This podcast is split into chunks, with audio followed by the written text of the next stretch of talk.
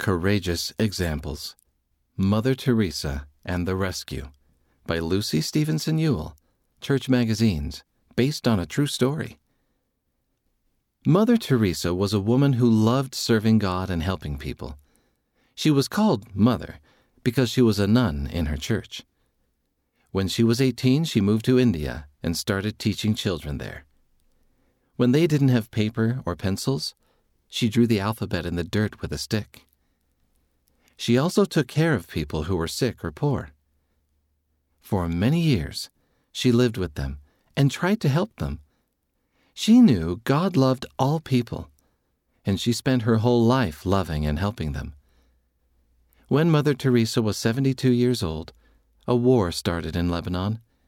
Someone told her that there were some children who were stranded in a hospital there and needed help. Many of them couldn't walk or talk. They didn't have any food to eat. And they were afraid because of the war going on outside the hospital. The children needed help getting to a safe place. Mother Teresa wanted to help these children. So she traveled to Lebanon. When she got there, she talked with some men to make a plan. We need to rescue the children in the hospital, she said. That's a good idea, one of the men said, but it's too dangerous. Mother Teresa probably looked small standing next to the men, but her faith was great and strong. I believe it is our duty, she said. But do you hear the bombs? Another man asked. Yes, I hear them. It's absolutely impossible to go to the hospital now, he said. You simply cannot go unless the fighting stops. Mother Teresa smiled a kind smile.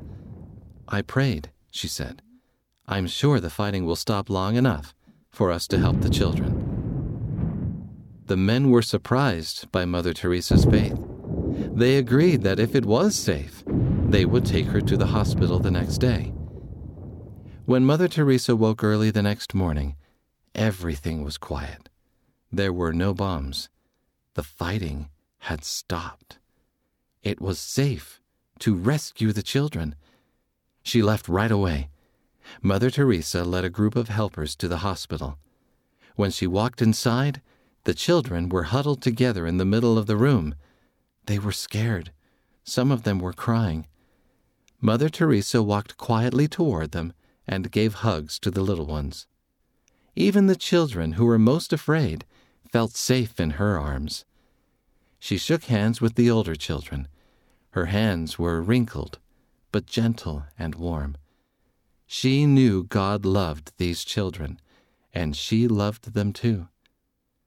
One by one, Mother Teresa and the helpers carried the children out of the hospital. They wrapped them in warm blankets they put them gently into ambulances. Then they drove them to a safe place where more people could help them. The next day, the bombs and fighting started again. But the children were safe. God had given Mother Teresa just enough time to rescue them. Mother Teresa went on to help people for many more years. She knew that when she prayed in faith, God would help her share His love. Mother Teresa, born 1910, died 1997, helped set up hospitals and schools in many different countries. She was always looking for ways to help others. She said, We shall never know all the good that a simple smile can do.